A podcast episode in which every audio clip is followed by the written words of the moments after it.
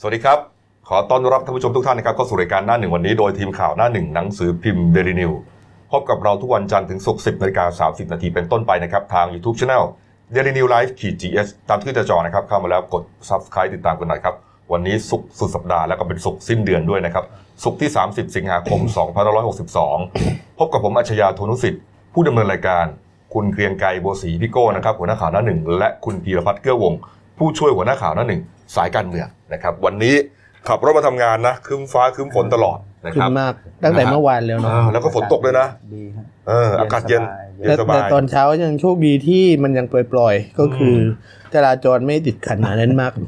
ผมว่ารอช่วงค่ำๆก็เป็นผลมาจากพายุนะครับก็มีรายงานนะครับบอกว่าพายุโซนร้อนนะฮะชื่อว่าโพดุลนะครับตอนนี้มีศูนย์กลางอยู่ห่างประมาณ90กิโลเมตรทางตะวันออกของเมืองดองฮอยที่เวียดนามนะครับแล้วก็เคลื่อนขึ้นฝั่งเวียดนามตอนบนเมื่อคืนที่ผ่านมานะฮะตอนนี้อาจจะอ่อนกำลังลงนะครับเป็นพายุดิเพรสชัน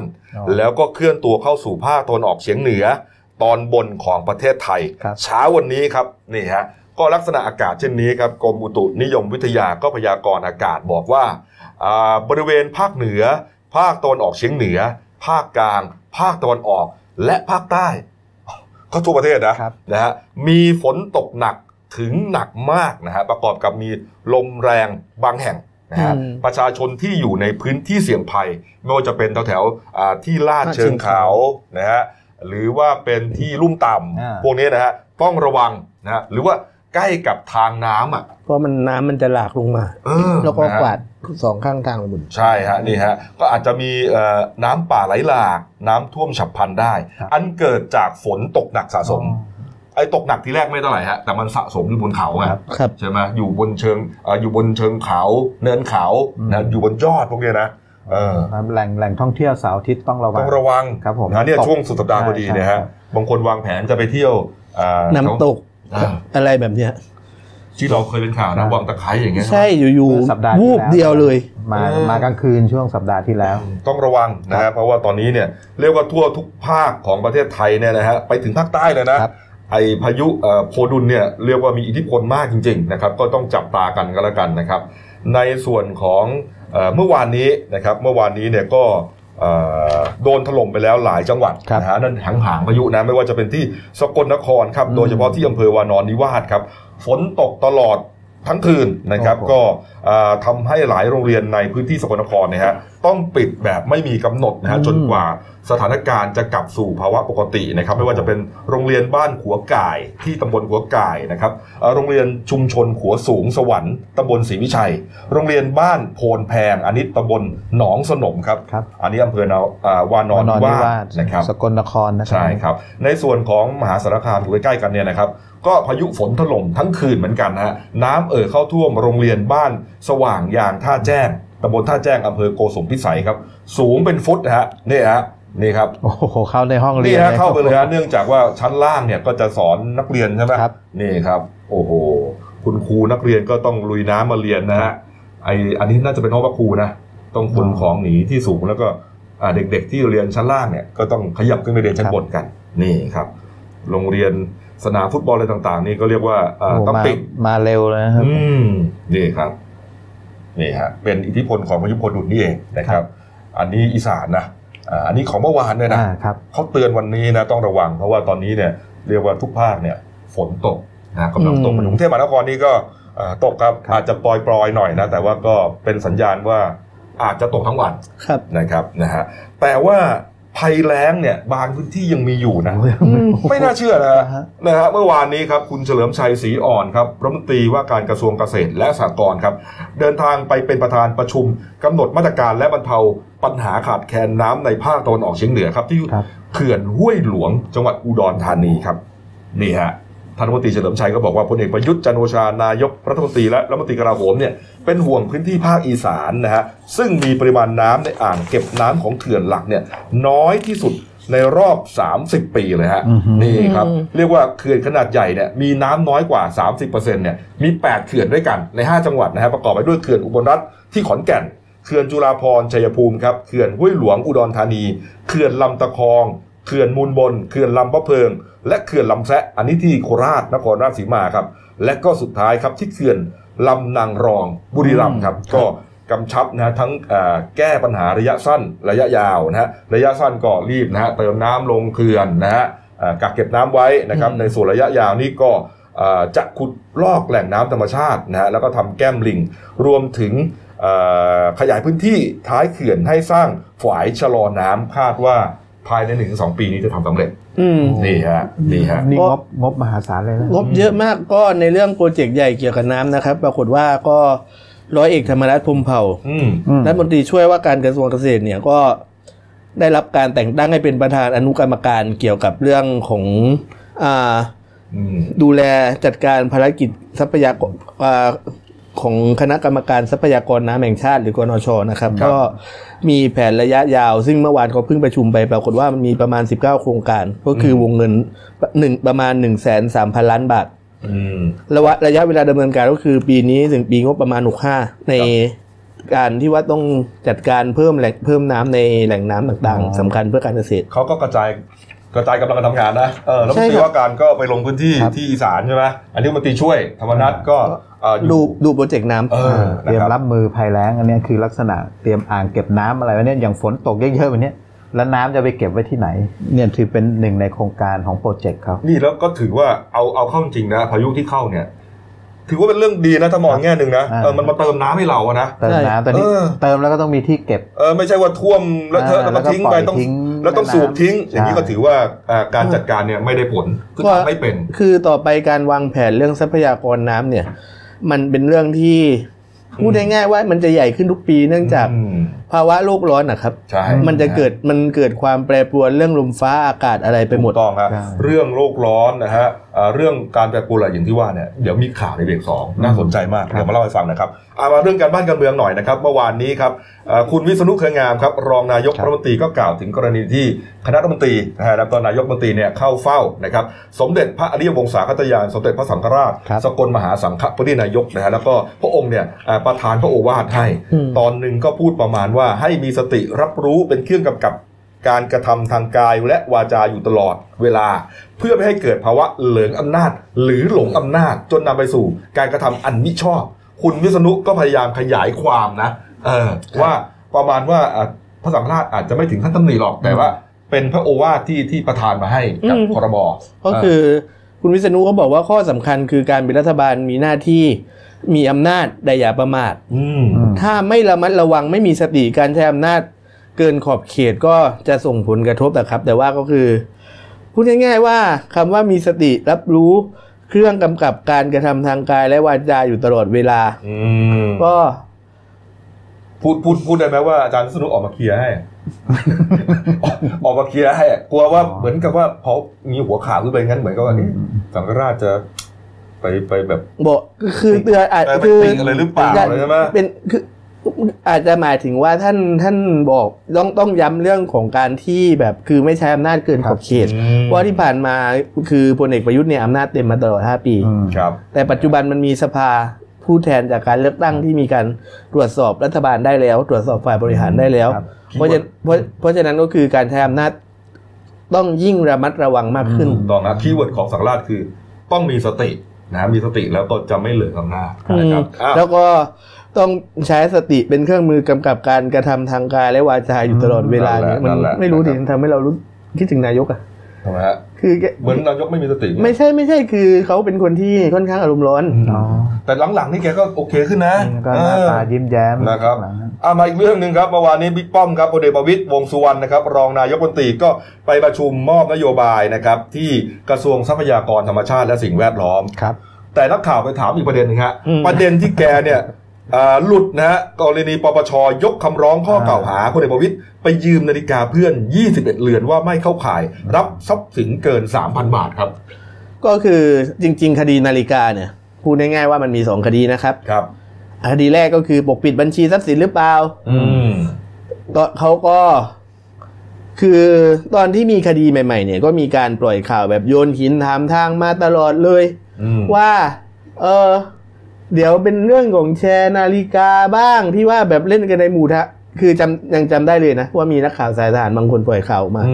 ว่ามันมีในหมู่ทหารแหละมันมีแชร์นาฬิกาอยู่คือประมาณว่ารวมหุ้นกันซื้อนาฬิกาแล้วผัดกันใส่แล้วสักพักหนึ่งเขาก็ปล่อยข่าวแล้วสักพักหนึ่งเขาก็ปล่อยข่าวมาว่านาฬิกาเพื่อนแล้วทีนี้คือพูดง่ายๆว่าหลังจากที่นักข่าวสายทหารบางท่านปล่อยข่าวมาว่านาฬิกาเพื่อนพลเอกประวิตรก็รับลูกเลยบอกนาฬิกาเพื่อนสมัยเรียนเซนต์คาเบียลเป็นแบบว่าสนิทสนมกันมากคือคุณปัทวาสสุขศรีวงศ์หรือว่าที่เขาเรียกว่าเสี่ยครามนะครับ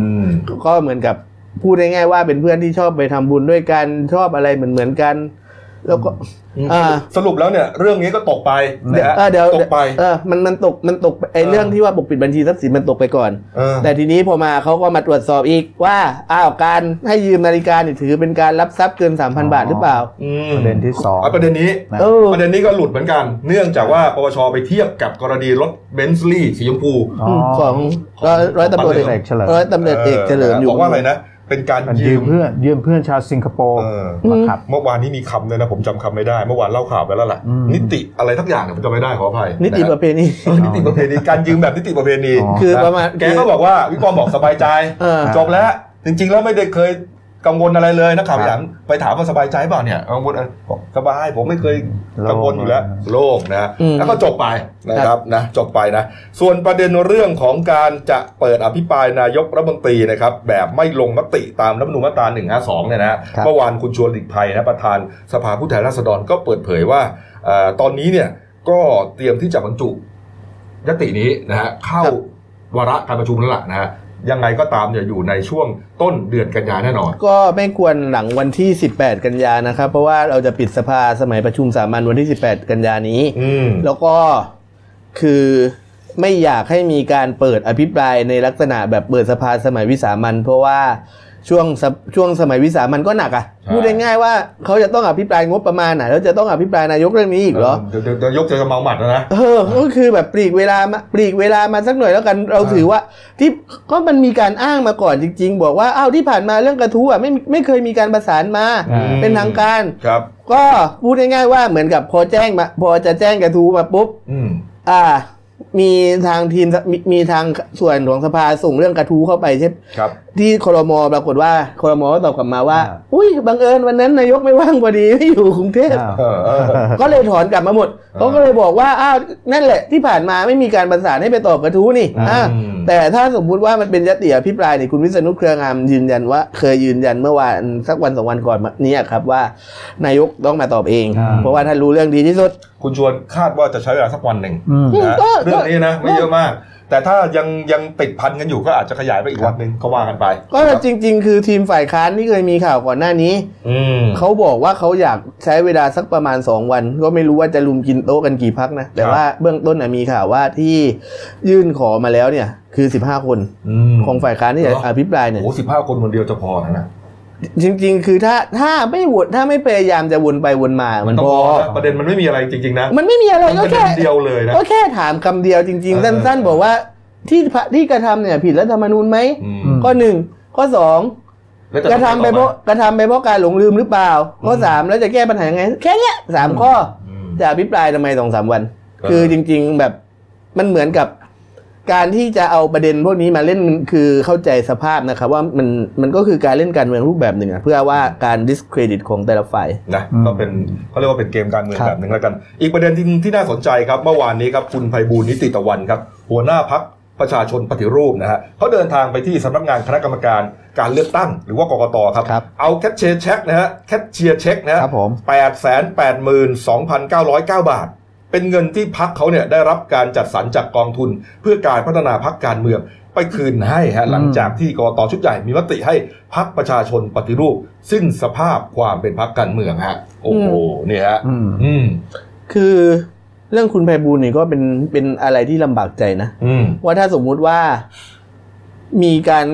คือเขายุบพรรคแล้วก็เขาบอกว่าเขาจะไปเป็นปาร์ตี้ลิสต์ของพลังประชารัฐใช่ป่ะอ้าวทีนี้ถ้าหลักการตามการคำนวณปาร์ตี้ลิสต์กฎหมายก็คือมันมีคำว่าจำนวนสสที่พึงมีอยู่นะถ้าสมมุติคือเขาคือไม่ใช่คือ พูดง่ายๆว่าพลังประชารัฐตอนนี้จำนวนสสที่เพิ่งมีมันพอมันครบอยู่แล้วถ้าคุณไพบูลย์เข้าไปอีกคนมันเกินจำนวนสสที่เพิ่งมีคือเกินเสียงที่เลือกพลังประชารัฐเข้าไปนะว่าที่เขาเลือกคุณไพบูลย์เขาเลือกในนามพรรคอื่นนะพรรคประชาชนปฏิรูปเพราะฉะนั้นถ้าสมมุติว่าให้มีความเป็นธรรมก็คือสสที่เพิ่งมีคนสุดท้ายของพลังประชารัฐจะต้องโดนตัดออกคือมาดามเดียคุณวัฒนยาวงศ์โอภาสีอ้าวเหรอโอ้ยมาดามเดียแกไม่ยอมหรอกนะเอาจริงคุณนึกออกปะว่าคือมันมีคำว่าคำนวณสสที่พึงมีอ่ะสสที่พึงมีได้มาจากการที่ว่าเขาเลือกพรรคใช่ปะแล้วทีนี้คุณจะมาสมอ้างได้เหรอว่าพรรคประชาชนปฏิรูปเนี่ยคุณแบบเป็นคะแนนที่เลือกพรรคประชาชนปฏิรูปนี่เอาไปรวมกับพลังประชารัฐแล้วก็จะได้คือแบบจะได้เป็นสสที่พึงมีจะพูดอะไรไม่ได้ใช่ไหมคือมันต้องดูนะว่าจะตีความไงเพราะฝ่ายค้านเนี่ยเขาก็จับตาดูอยู่นะเรื่องนี้นะมันต้องมีการตีความนะเพราะถ้าคุณไพบูลย์เข้าไปปุ๊บผมคิดว่าจำนวนสสที่พึงมีของพลังประชารัฐคือจะเพิ่มขึ้นโดยที่แบบมันประเด็นนี้เนี่ยหลายคนก็จับตามองแล้วก็เหมือนกับว่าตั้งข้อสังเกตนะครับไม่ว่าจะเป็นคุณบุญยอดสุขสินไทยนะฮะสมาชิกประชาธิปัตย์นะฮะก็ให้ความเห็นว่าคุณไพบูลย์เนี่ยทำอย่างนี้เนี่ยทรยศต่อเสียงประชาชนรวมถึงอาจารย์เจตโทนวนิกด้วยนะอันนี้เป็นอดีตที่ปรึกษาคณะกรรมการร่างรัฐธรรมนูญนะก็บอกว่าเหมือนกับว่าการยุบพรรคประชาชนปฏิรูปเนี่ยเหมือนกันเลยไหมเหมือนกับเผาบ้านเอาประกันนะเผาบ้านตัวเองแล้วก็คือได้เงินได้เงินประกันมากกว่าเลยประมาณนี้นี่ฮะแต่ประเด็น2ประเด็นนี้เนี่ยคุณไพบูลย์บอกว่าแกเตรียมจะฟ้องร้องหมิ่นประมาทนะทั้งสองท่านเลยฮะบอกว่าโอ้โหพูดอย่างนี้เนี่ยเหมือนกับสร้างวาทกรรมนะครับบิดเบือนข้อกฎหมายโจมตีใส่ร้ายตัวเองนะนี่เปรียบเทียบเหมือนกับเป็นนักวิชาการนักวิชาเกินอะไรไปนู่นเลยแล้วก็เหมือนคุณไพบูลย์ก็มั่นใจในเรื่องว่าสิ่งที่เขายุบพรรคตัวเองไปแล้วจะไปเป็นสสพลังประชารัฐเนี่ยเขาบอกว่าก็ไม่น่าจะมีปัญหาอะไรเพราะคนที่เลือกคุณไพบูลย์เนี่ยเป็นคนที่รู้อยู่แล้วว่าจุดยืนของคุณไพบูลย์ต่อรัฐบาลเป็นยังไงแกพูดเองนะไม่น่ามีปัญหาอะไรนะแต่ผมก็เคยสัมภาษณ์แกอยู่นะก็ดูเป็นแบบเป็นผู้ใหญ่ที่ดูเป็นสุขนิยมอ่ะนะสไตล์แกนะนี่ไงที่เขาพูดนะครับยืนยันว่าการย้ายไปสมัครสมาชิกพรรคพลังประชารัฐครั้งนี้ไม่เกี่ยวกับการทรยศประชาชนเนื่องด้วยพรรคประชาชนปฏิรูปและพรรคพลังประชารัฐมีนโยบายสอดคล้องกันรวมทั้งมีจุดยืนสนับสนุนพลเอกประยุทธ์เป็นนายกเช่นกันแล้วถ้าสมมุติว่ามีนโยบายสนับสนุนพลเอกประยุทธ์เป็นนายกทำไมเขาไม่กล้าพรรคพลังประชารัฐตั้งแต่แรกก็สิ้นเรื่องเลยไม่ได้ดิก็คือเดี๋ยวคงรู้ล่วงหน้าบ้างว่าเดี๋ยวคุณไพบูลย์จะเข้ามาอยู่กับประชารัฐพลังประชารัฐนั่นเองเราถึงบอกว่าคนที่เลือกเขาเลือกพรรคนะเขาเลือกคุณไพบูลย์เขาเลือกพรรคในนามของพรรคพลังประชาชนปฏิรูปเขาไม่ได้จะเลือกในนามพลังประชารัฐตั้งแต่แรกแล้วคุณจะไปรวมกับพลังประชารัฐเนี่ยเท่ากับว่าคุณไปทำให้จำนวนสสที่พึงมีของพลังประชารัฐมันเพี้ยนนะก็คือมันจะเพิ่มขึ้นได้เหรอเดี๋ยวดูแล้วกันนะเขาจะแก้ปัญหายังไงน่าจะมีคนส่งสารรัฐธรรมนูญตีความนะผมกำลังรออยู่2คนเนี่ยว่า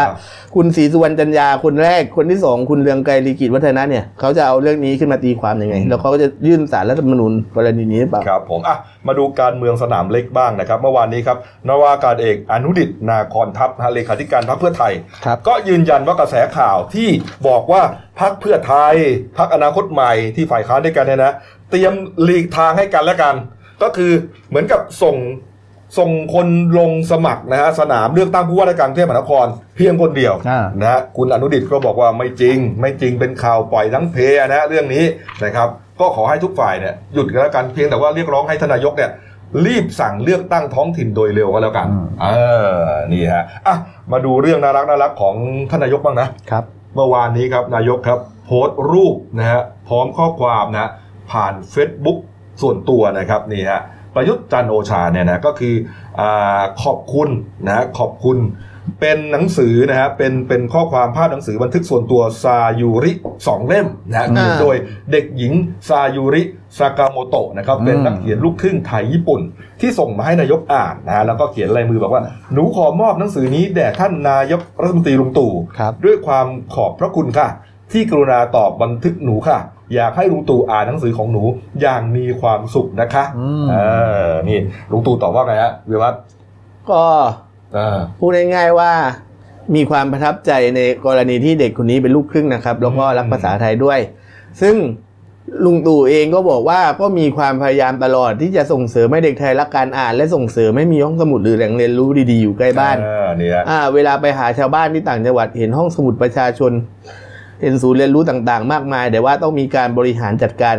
ห้องสมุดเหล่านี้ให้มีหนังสือที่ดีเพิ่มขึ้นก็คือพูดง่ายๆว่าอยากจะส่งเสริมให้คนไทยรักการอ่านเพิ่มขึ้นถ้าจำได้เนี่ยน้องซายุริเนี่ยเคยเขียนจดหมายถึงนายกนะบอกว่าอยากจะให้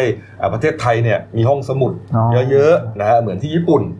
นายกก็เอามาเป็นประเด็นแล้วก็พยายามตอบนี่ฮะแล้วก็มีการโต้ตอบกันเป็นเรื่องน่ารักนะฮะของนายกตีกับเด็กๆสารฝันให้น้องซายุริใช่ครับนี่ฮะเอาปิดท้ายที่ข่าวนี้แล้วกันนะครับการเมืองครับที่โรงแรมแชงกรีล่านะครับก็การประชุมสมัชชารัฐสภาอาเซียนนะครั้งที่40วันสุดท้ายนะฮะก็คุณชวนหลีกภัยนะประธานรัฐสภาในฐานะประธานการประชุมใหญ่สมัชชารัฐสภาอาเซียนครับก็ทำพิธีส่งมอบตำแหน่งประธานไอป้าใช่ไหมฮะให้ประธานรัฐสภาเวียดนามนี่ครับก็เป็นประธานปีหน้าแล้วก็กล่าวสรุปโดยภาพรวมว่าทุกอย่างเนี่ยก็จะจากนี้ไปก็จะเดินหน้าจัดเวทีเพื่อสร้างกระบวนการแก้ไขปัญหาร่วมกันระหว่างเลขาธิการไอป้าและเลขาธิการอาเซียนเพื่อเป็นช่องทางให้ฝ่ายนิติบัญญัติส่งปัญหาและข้อเสนอแนะไปให้ฝ่ายบริหารเพื่อแก้ปัญหาต่างๆต่อไปครับปิดไปแล้วเมื่อวานนี้มีคลิปคุณชวนเนี่ยเป่าแซกโซโฟนด้วยนะโอ้โหเนี่ยเป่าแซกโซโฟนบทเพลงพระราชนิพนธ์หลายบทเพลงเลยฮะในงานเลี้ยงตอนค่ำอ่ะครับนี่ครับผมมาแชร์ใน Facebook เนี่ยผมก็ลืมไปนะว่าจะเอามาชมให้ได้ฟังเสียงหน่อยเก่งมากนะเพลงใกล้รุ่งเพลงอะไรพวกนี้นะครับเก่งมากครับคุณชวนนี่มีความสามารถหลากหลายนะด้านศิลปะด้านอะไรนะฮะอ่ะมาดูการ์ตูนหน่อยนะครับการ์ตูนขาประจำของคุณขวดนะครับก็พูดถึงประเด็นเรื่องของครูอ้อมใช่ไหมครูอ้อมนะฮะที่มาแฉว่าอาหารกลางวันเด็กไม่ได้มาตรฐานคือการ์ตูนชิ้นนี้ผมชอบมากแล้วนี่ครับเขาบอกว่าประเทศที่พัฒนาแล้วเปิดโปงคุณภาพอาหารกลางวันเด็กไม่ได้มาตรฐานจะได้รับการปกป้องเชิดชูเกียรติฮะแต่ประเทศที่หยุดพัฒนาครับประเทศที่หยุดพัฒนาครับเปิดโปงคุณภาพอาหารเหมือนกันนะแต่ถูกย้ายครับคือมันเป็นตลกร้ายในประเทศมันเป็นความหน้าบางอะไรบางอย่างที่แบบเขาหน้าบางกันผิดเรื่องอ่ะบางทีนะคือมันเคยมีกรณีบางกรณีเหมือนกันที่เคยเป็นข่าวมาก่อนหน้านี้ประเภทที่แบบอ้าวมีตำรวจเคยมีข่าวนะกรณีที่ว่ามีตำรวจเนี่ยออกมาแฉเรื่องเกี่ยวกับว่ามันมีทุจริตอะไรสักอย่างหนึ่งที่เกิดในองค์กรปรากฏอีกคนโดนแฉอีกคนแฉจะโดนเล่นงานเองเขาบอกว่าทำให้องค์กรเสื่อมเสียเกียรติอะไรประมาณเนี้ยโอ้คือมันเป็นเรื่องที่แบบคนไทยนะเราว่าคนไทยหน้าบางผิดเรื่องนะจริงๆมีที่เดียวในโลกนี่นะแล้วก็สุดท้ายไอ้เคสเนี้ยครูอ้อมเนี่ยก็ถูกย้ายกลับมาทันทีทันใดเพราะผอ.อันนี้เหตุเกิดที่จังหวัดชัยนาทครับทางผอ.อ้างเหตุผลว่าสาเหตุที่ย้ายก็ห่วงเรื่องความปลอดภัยแต่หลังจากแล้วทำไมย้ายกลับมาไม่ห่วงแล้วเหรอก็บอกว่าก็คือเหมือนว่ากลัวเป็นการเข้าใจผิดกระแสส่วนหนึ่งเพราะว่ากระแสโซเชียลกดดันช่วยเยอะด้วยเพราะว่าเขาก็เห็นแล้วว่าแบบมันไม่เวิร์กอ่ะในการทำแบบนี้มันแฮชแท็กปกป้องครูอ้อมด้วยใช่นะครับเอาละฮะพักคู่เดียวนะกลับมาช่วงหน้านะครับจะมีเรื่องของการโยกย้ายตำรวจนะครับเมื่อวานนี้ท่านนายกรัฐมนตรีเป็นประธานประชุมกตร.นะฮะแล้วก็จบแล้วเคาะเรียบร้อยนะครับใครจะได้ตำแหน่งอะไรฮะกลับมาช่วงหน้านะครับแล้วมีเรื่องของกยศ.นะครับพักหนี้ด้วยมีหลายมาตรการน่าสนใจนะครับแล้วก็ปิดท้ายที่โลกร้อนฮะน้ำแข็งที่กินแรงละลายไปเรียกว่าครึ่งเกาะฮะโอ้โหเป็นข่าวใหญ่ทั่วโลกนะแต่ไทยยังไม่ค่อยได้เห็นนะฮะเดี๋ยวเรามาเล่าข่าวให้ฟังนะครับพักคู่เดียวครับจากหน้าหนังสือพิมพ์สู่หน้าจอมอนิเตอร์พบกับรายการข่าวรูปแบบใหม่หน้าหนึ่งวันนี้โดยทีมข่าวหน้าหนึ่งหนังสือพิมพ์ Daily News ออกอากาศสดทาง YouTube Daily News Live /th ทุกวันจันทร์ถึงศุกร์ 10:30 นเป็นต้นไป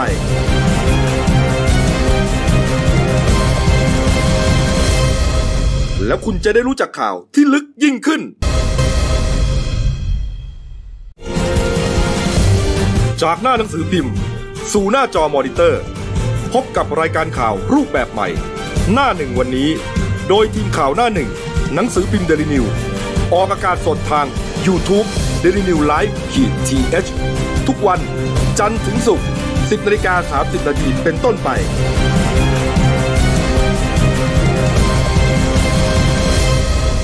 แล้วคุณจะได้รู้จักข่าวที่ลึกยิ่งขึ้น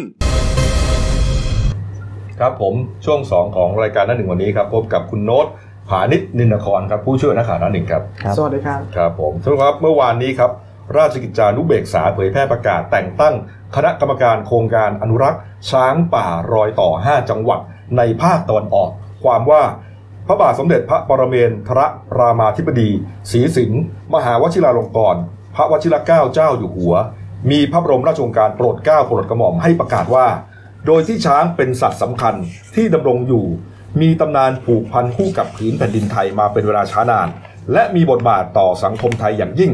ทั้งทางด้านการศาสนาพระมหากษัตริย์เศรษฐกิจสังคมและการคมนาคมดังนั้นเพื่อเป็นการส่งเสริมให้เห็นคุณค่าและความสำคัญของช้างจึงควรที่จะต้องมีการอนุรักษ์เอาไว้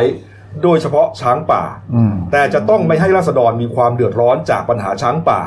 บุกรุกหากินในพื้นที่การเกษตรของราษฎรจึงทรงมีพระราชดำริว่าควรจะมีการดำเนินการเพื่อแก้ไขปัญหาการอยู่ร่วมกันอย่างสมดุลระหว่างคนและช้างป่าในการนี้ทรงพระกรุณาโปรดเกล้าโปรดกระหม่อมรับโครงการอนุรักษ์ช้างป่ารอยต่อ5จังหวัดในภาคตะวันออกไว้ในพระบรมราชูปถัมภ์และทรงพระกรุณาโปรดเกล้าโปรดกระหม่อมแต่งตั้งคณะกรรมการโครงการอนุรักษ์ช้างป่ารอยต่อ5จังหวัดในภาคตะวันออกเพื่อดำเนินการในเรื่องดังกล่าวดังนี้องค์ประธานที่ปรึกษา 1. พระบาทสมเด็จพระปรเมนทรรามาธิบดีศรีสิงห์มหาวชิราลงกรณ์พระวชิรเกล้าเจ้าอยู่หัว 2. สมเด็จพระนางเจ้าสุธิดาพัชรสุธาพิมลลักษณ์พระบรมราชินีองค์ประธานกรรมการสมเด็จพระเจ้าลูกเธอเจ้าฟ้าพัชรกิติยาภานเรนทิราเทพยวดีกรมหลวงราชสารินีสิริพัฒน์มหาวชรราชธิดาคณะกรรมการ 1. พลเอกไพบูลย์คุ้มฉายารองประธานกรรมการ 2. พลเอกเฉลิมชัยสิทธิศาสตร์รองประธานกรรมการ 3. พลอากาศเอกสถิตพงศ์สุขวิมลรองประธานกรรมการเป็นต้นทั้งนี้ตั้งแต่บัดนี้เป็นต้นไปประกาศวันที่28สิงหาคม2562เป็นปีที่4ในรัชกาลปัจจุบันนี่ครับช้างป่านะครับก็ต้องยอมรับนะคุณโน้ตนี่ชอบเดินป่าช้างป่าเนี่ยมีความสำคัญกับระบบนิเวศมากแต่ว่าคนก็ชอบเขานะนะฮะนี่ครับก็ส่วนใหญ่ช้างป่าเนี่ยในวันเสาร์อาทิตย์ถ้าเกิดเป็นพวกนักนิยมธรรมชาติเนี่ยก็จะขึ้นไปดูที่เห็นง่ายๆก็จะมีเขาใหญ่หรือกุยบุรีอะไรมาเนี่ยกุยบุรีเนี่ยก็คือเป็นป่าที่มาจากแนวพระราชดำริของพระบาทสมเด็จพระเจ้าอยู่หัวรัชกาลที่9เหมือนกันนี่ครับผมอย่างมีคลิปล่าสุดนะช้างมันนอนขวางถนนเลยนะแต่ว่าในพื้นที่รอยต่อ5จังหวัดภาคตะวันออกนี่ยังช้างนี่ประชากรช้างยังอุดมสมบูรณ์เลยทางเขาลึกอ่างเขาลึกนายครับเขตรอยต่อโคราชฉะเชิงเทราก็ต้องอยู่ร่วมกันเพราะว่าบางทีเนี่ยมันมีช้างบางตัวนะช้างป่าเขาเรียกเป็นตัวเลยนะก็มาหากินในไร่สับปะรดชาวบ้านอะไรพวกนี้นะบางทีก็ถูกชาวบ้านร้อมรั้วไฟฟ้าช็อตช้างก็ตายบ้างอะไรบ้างเนี่ยก็มูลนิธินี้นี่แหละนะจะเข้ามาเกี่ยวกับเรื่องนี้ให้ช้างดำรงชีวิตอยู่ได้ราษฎรก็ไม่เกิดปัญหานะครับนี่น่าสนใจมากนะครับเอาละครับมาอีกเรื่องนึงนะอันนี้เป็นข่าวแปลกๆเกิดขึ้นที่จังหวัดเลยนะครับมีชายคนหนึ่งฮะปลอมวุฒิการศึกษาไปสมัครเป็นพยาบาลหนุ่มทำงานอยู่ในโรงพยาบาลของรัฐนะฮะในจังหวัดเลยฮะทำมา11ปีฮะถึงรู้ว่าปลอมวุฒิมาโอ้โหฮะพี่โก้ฮะอันนี้ไม่ค่อยแปลกเท่าไหร่เพราะทำมาต้อง11ปีมันแปลกเนี่ยฮะ11ปีนะ11ปีนะปกติเขาปลอมวุฒิในปี2ปีเขาจับได้แล้วนะเรื่องเป็นไงครับก็คือ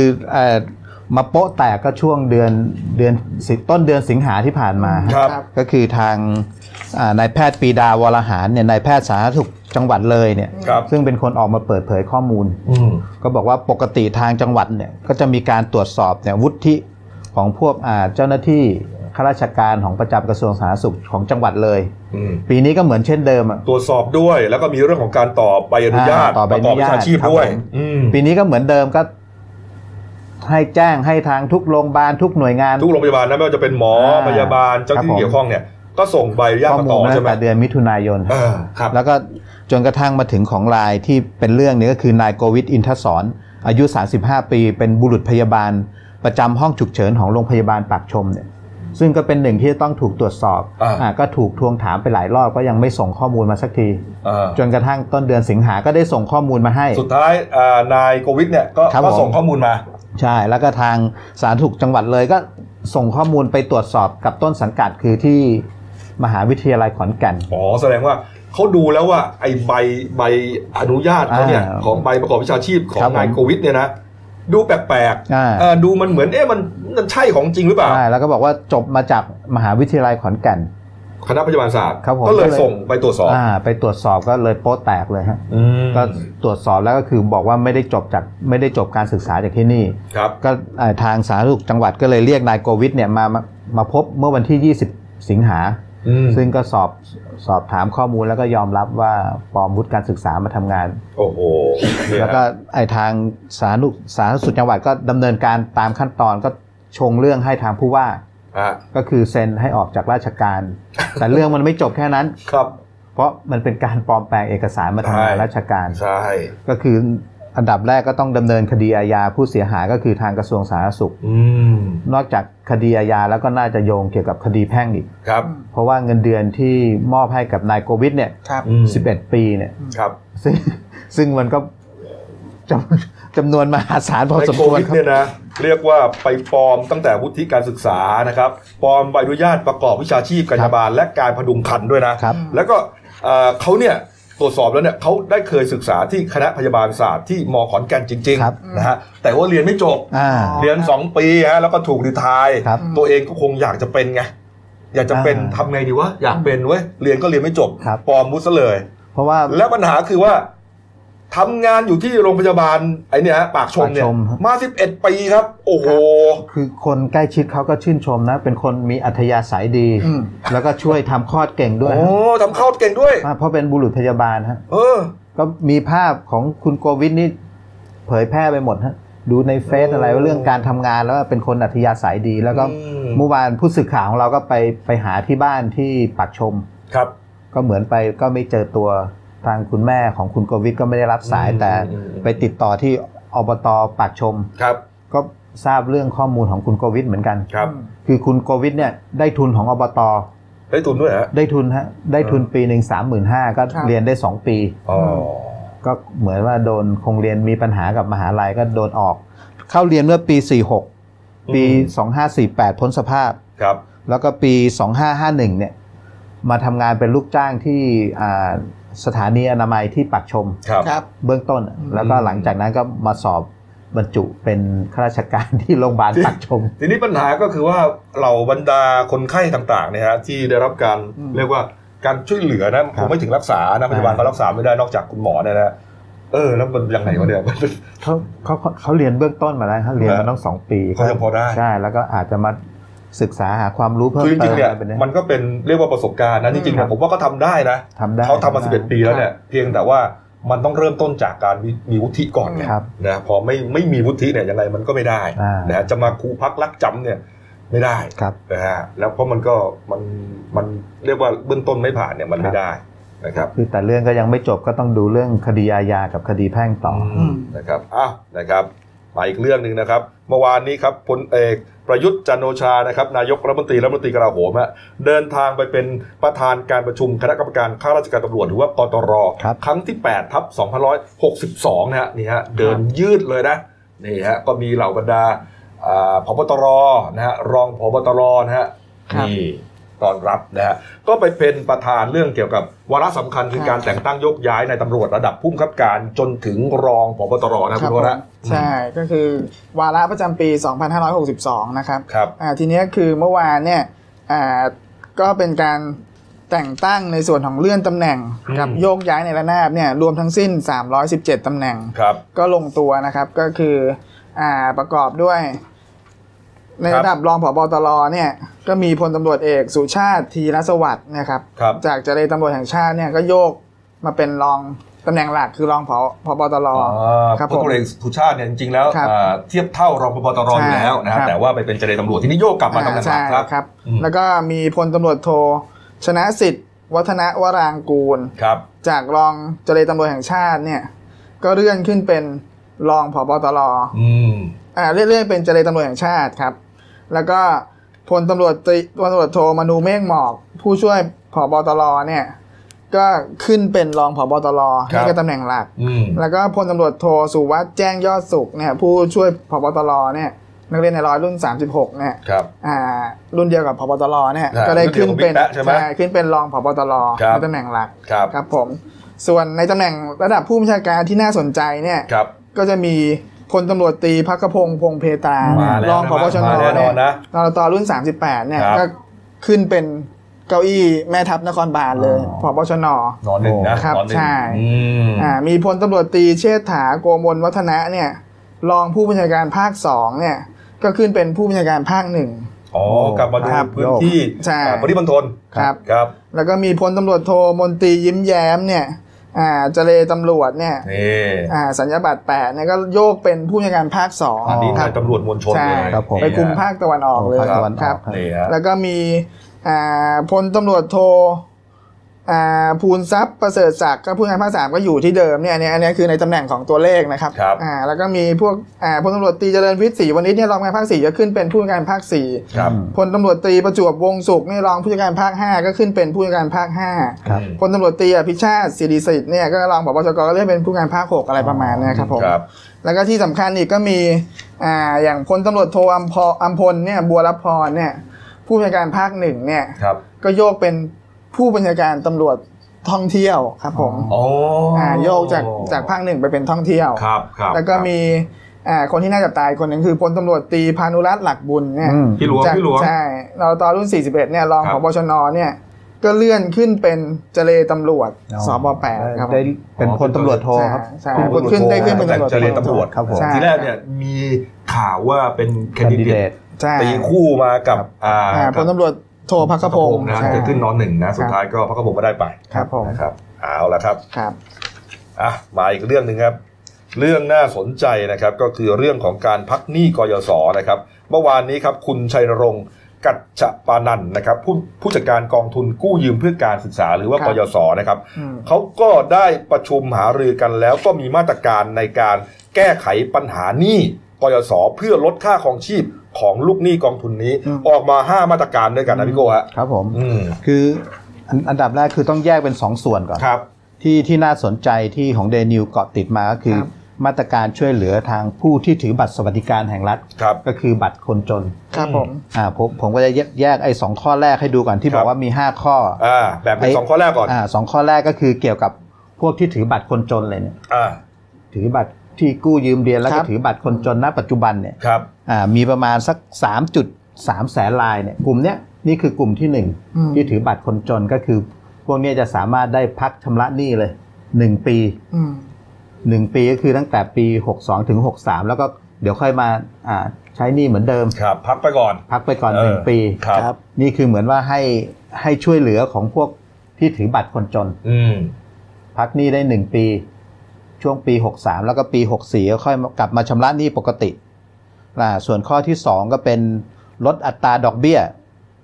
ปกติเนี่ยจะเก็บ 12-18% ครับก็ลดให้เหลือ 7.5% โอ้โหก็เกือบครึ่งนะเกือบครึ่งครับ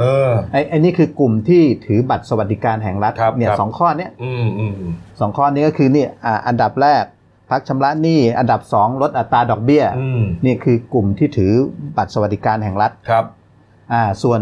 กลุ่มที่3อันนี้ไม่ใช่แล้วครับอันนี้ก็เป็นหนึ่งในมาตรการอันนี้ก็คือเพิ่มค่าครองชีพคือปัจจุบันก็คือมีเด็กนักเรียนนักศึกษาที่กู้ยืมอยู่เนี่ยครับก็คือจะได้ค่าครองชีพประจำเดือนอย่างมัธยมเนี่ยได้ค่าครองชีพ 1,200 บาทต่อเดือนครับแต่ทางกยศอัดให้อีก600บาท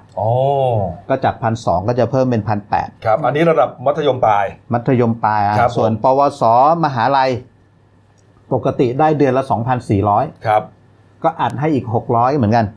ก็เป็น 3,000 บาทครับอันนี้คือมาตรการเพิ่มค่าครองชีพใช่อันนี้ให้กลุ่มนักเรียนนักศึกษาอันนี้พวกนี้ไม่ใช่ถือบัตรคนจนไม่ใช่ถือบัตรคนจนถือบัตรคนจนก็จะเป็นข้อ1ข้อ2ข้อ3นี่ก็คือพวกที่ยังเรียนอยู่ส่วนข้อ4ข้อ5นี่ก็เป็น กลุ่มทั่วไปแล้วพวกนี้เป็นหนี้อยู่พวกเป็นหนี้อยู่แต่นี้ก็จะมีข้อที่4เนี่ยคือลดเบี้ยปรับคือเป็นหนี้อยู่แล้วเป็นเบี้ยเป็นหนี้อยู่แล้วแล้วก็ไม่ได้ชำระหนี้ก็เลยต้องมีเบี้ยปรับแต่ทีนี้เขาลดแค่เบี้ยปรับให้ครับผมลดเบี้ยปรับให้ 80% ในกลุ่มที่4ครับครับก็เริ่มตั้งแต่1กย62ถึง29กุมภาพันธ์63เนี่ยให้มายื่นเรื่องครับพวกที่จะต้องการมาขอลดเบี้ยปรับ 80% เนี่ยก็ให้เริ่มมายื่นเรื่องได้ตั้งแต่วันที่1ก็คือวันอาทิตย์วันจันทร์เริ่มตั้งแต่วันจันทร์ถึงให้รีบมายื่นเรื่องวันจันทร์นี่แหละครับผมถึง29กุมภาพันธ์63ครับและอีกกลุ่มนึงก็คือกลุ่มที่กู้ยืมแล้วก็ก่อนที่จะถูกฟ้องเนี่ยครับก็มายื่นลดเบี้ยปรับได้อีกนี่กลุ่มที่5ก็ลดได้อีก 75% สรุปกยศก็เหมือนว่าช่วยแบ่งเบาทั้งหมด5มาตรการครับ5มาตรการหลักช่วยลูกหนี้กยศครับก็ถือเป็นโครงการที่ดีของกยศครับมาคลอดมาตรการมาช่วงนี้มีทางรัฐมามีมาตรการอะไรเยอะแยะไปหมดเลยครับนี่ฮะกยศนี่ก็เป็นประเด็นเมื่อสักสัปดาห์2สัปดาห์ที่แล้วนะกรณีที่คุณรังสิมันต์โรมใช่ไหมที่ถูกเปิดเผยว่าก็ติดหนี้กยศเหมือนกันถือว่าเป็นลูกหนี้กยศเพราะว่ามันที่ไปชี้แจงเรื่องเกี่ยวกับบัญชีทรัพย์สินหนี้สินอะไรได้นะแล้วก็รู้ว่าคุณรังสิมันต์โรมเนี่ยก็ยังติดหนี้อยู่แต่เขาบอกเขาก็ทยอยใช้อยู่นะของคุณรังสิมันต์โรมนี่เสียเป็นรายปีปีนึงก็ไปจ่ายหนี้ทีนึงครับเอาละครับปิดท้ายข่าววันนี้นะฮะเรื่องร้อนๆของโลกเรานะครับก็เป็นข่าวใหญ่ระดับโลกนะฮะมีข่าวชิ้นหนึ่งนะครับเมื่อเดือนมิถุนายนที่ผ่านมานะครับบอกว่านักวิทยาศาสตร์พบว่าน้ำแข็งบนเกาะกินแลนด์นะฮะละลายอย่างรวดเร็วลงสู่ทะเลถึง 2,000 ล้านตันเรียกว่าหายไปเกือบครึ่งเกาะฮะเกาะกินแลนด์นี่ครับเป็นเกาะขนาดใหญ่ที่สุดนะครับของโลกนะอยู่ใกล้กับขั้วโลกเหนืออยู่ในมหาสมุทรอาร์กติกนะฮะมีพื้นที่ประมาณ 2,175,900 ตารางกิโลเมตรเรียกว่าใหญ่กว่าประเทศไทย4เท่าฮะเนี่ยปัญหาก็คือว่าNASA เนี่ยเขาไปพบว่าน้ำแข็งของที่อยู่บนเกาะกรีนแลนด์เนี่ยมันละลายเร็วกว่าปกตินะครับแล้วก็สักเดือนกรกฎาคมที่ผ่านมาครับกรกฎาคมนะฮะมีข่าวใหญ่กว่านั้นอีกครับบอกว่าทาง NASA เนี่ยฮะสำรวจโดยผ่านทางดาวเทียมเนี่ยนะครับพบว่าผิวน้ำแข็งถึง 97% ของเกาะกรีนแลนด์นะบริเวณขั้วโลกเหนือเนี่ยละลายหายไปหมดเกลี้ยงเลยโอ้โหเรียกว่าไม่เคยพบเหตุการณ์อย่างนี้มาก่อนในรอบ30ปีครับนี่ฮะเขาบอกว่าการวิเคราะห์ชั้นน้ำแข็งของนักวิทยาศาสตร์ระบุว่าเหตุการณ์แบบนี้เคยเกิดขึ้นมาแล้วครั้งหนึ่งนะเมื่อปี1889หรือ123ปีมาแล้วแต่ว่ามันเกิดเหตุการณ์อย่างนี้ได้ยังไงก็มีคนวิเคราะห์ว่าไอ้ใต้เกาะกรีนแลนด์เนี่ยมันจะมีเหมือนกระแสน้ำอุ่นขังอยู่นะฮะถ้ามีก้อนน้ำแข็งบนพื้นผิวละลายมากเท่าไหร่หมายถึงว่าก้อนน้ำแข็งบนพื้นผิวคือเกาะเนี่ยละลายมากเท่าไหร่เนี่ยก็ไปกระตุ้นให้น้ำอุ่นด้านล่างเนี่ยมันทำให้ก้อนน้ำแข็งละลายเร็วมากขึ้นปัญหาก็คือว่าพอมันละลายแล้วเนี่ยฮะมันกลายเป็นน้ำไงน้ำบนมหาสมุทรถูกไหมฮะระดับน้ำมหาสมุทรมันก็จะสูงขึ้นปัญหาอย่างที่เรากลัวไงกลัวว่าโอ้โหพื้นที่ชายฝั่งจะหายไปใช่ไหมสมุทรสาครสมุทรสงครามกรุงเทพนครบางส่วนจะกลายเป็นทะเลหรือเปล่าไม่รู้มันจะเกี่ยวข้องกันหรือเปล่าเพราะว่าเขาบอกว่ามันเป็นเรื่องปกตินะที่พอฤดูร้อนเนี่ยเกาะกรีนแลนด์ก็จะละลายนะฮะมันร้อนไงแต่พอหน้าหนาวมาถึงฤดูหนาวมาถึงเนี่ยมันจะต้องกลับมาเป็นน้ำแข็งใหม่ปัญหาก็คือว่าเขากลัวมันจะไม่กลับมาเป็นน้ำแข็งอีกนี่แหละฮะหรือกลับมาไม่เท่าเดิมฮะสสารมันไม่ได้หายไปไหนจากโลกครับมันแค่เปลี่ยนสถานะเพราะนั้นน้ำแข็งกลายเป็นน้ำก็จะมาท่วมนี่แหละนี่ปัญหาที่เขากลัวนี่แหละครับนี่ฮะเรื่องใหญ่นะเรื่องใหญ่แล้วก็ไหนจะเรื่องวิกฤตโลกร้อนขยะทะเลฮะขยะพลาสติกในทะเลนะฮะไฟไหม้ป่าอีกที่เราเพิ่งเสนอไปฮะที่อเมซอนนะฮะแล้วก็ที่อีกหลายที่นะฮะ阿拉斯加ด้วยนะครับนี่ฮะทุกอย่างเนี่ยก็อย่างที่เมื่อสักครู่คุณวีรพัฒน์บอกอะวิกฤตโลกนี่มันเยอะนะหลายอย่างประดังประเดนะก็เขาใช้หัวข่าวว่าดูท่าทางโลกจะไม่รอดมันจะกระดาษหรือเปล่าไม่รู้นะนะฮะติดตามดูแล้วกันนะครับยังไงเราก็ต้องอยู่กันต่อไปนะครับ อ้าวมาดูหน้าหนึ่งหนังสือพิมพ์นะฮะก็มีหลายเรื่องน่าสนใจนะฮะเราขอไปอนุญาตไปดูที่นี่กรอบเปลี่ยนหน่อยแล้วกันนะฮะครับผมนี่ครับเดี๋ยวมีภาพอินเสิร์ตนะมีบรรยากาศกองทัพเรือนะฮะเขาจัดซ้อมย่อยนะฮะขบวนริ้วขบวนเรือพยุหมาตราทางชลมาศครับ52ลำนะบริเวณลำน้ำเจ้าพระยาครับเนี่ยโดยจะมีการซ้อมย่อยทั้งหมด10ครั้งและจะซ้อมใหญ่อีก2ครั้งในเดือนตุลาคมนะครับก็จะเปิดให้ประชาชนได้ชมทั้ง2ฝั่งแม่น้ำเจ้าพระยาเลยนี่ฮะนี่ฮะดูไปเพลินๆก่อนเนี่ยนะสวยมากนะนี่ฮะขบวนเรือนะฮะมีเรืออนันตนาคราชนะฮะเรือเนกชาติผู้ชงนะเรือสุพรรณหงส์ตรงนี้นะครับนี่อันนี้ก็บริเวณใต้สะพานพระปิ่นเกล้านะครับนี่เราจะได้ชมก็ช่วงน่าจะเดือนตุลาคมครับไม่ใช่เฉพาะคนไทยฮะคนต่างชาติที่มาท่องเที่ยวเนี่ยก็มาเหมือนมารอชมเหมือนกันครับต้องครับผมเคยไปชมริมแม่น้ำเลยนะครับน่าจะปี38 39 40อะไรผมจำไม่ได้ละนานละนะฮะนี่ละครับครบถ้วนนะครับฝากช่องเราด้วยนะครับ The New Life GGS นะครับเข้ามาแล้วกด Subscribe กันกดกระดิ่งแจ้งเตือนมีรายการดีๆทั้งวันและทุกวันนะครับ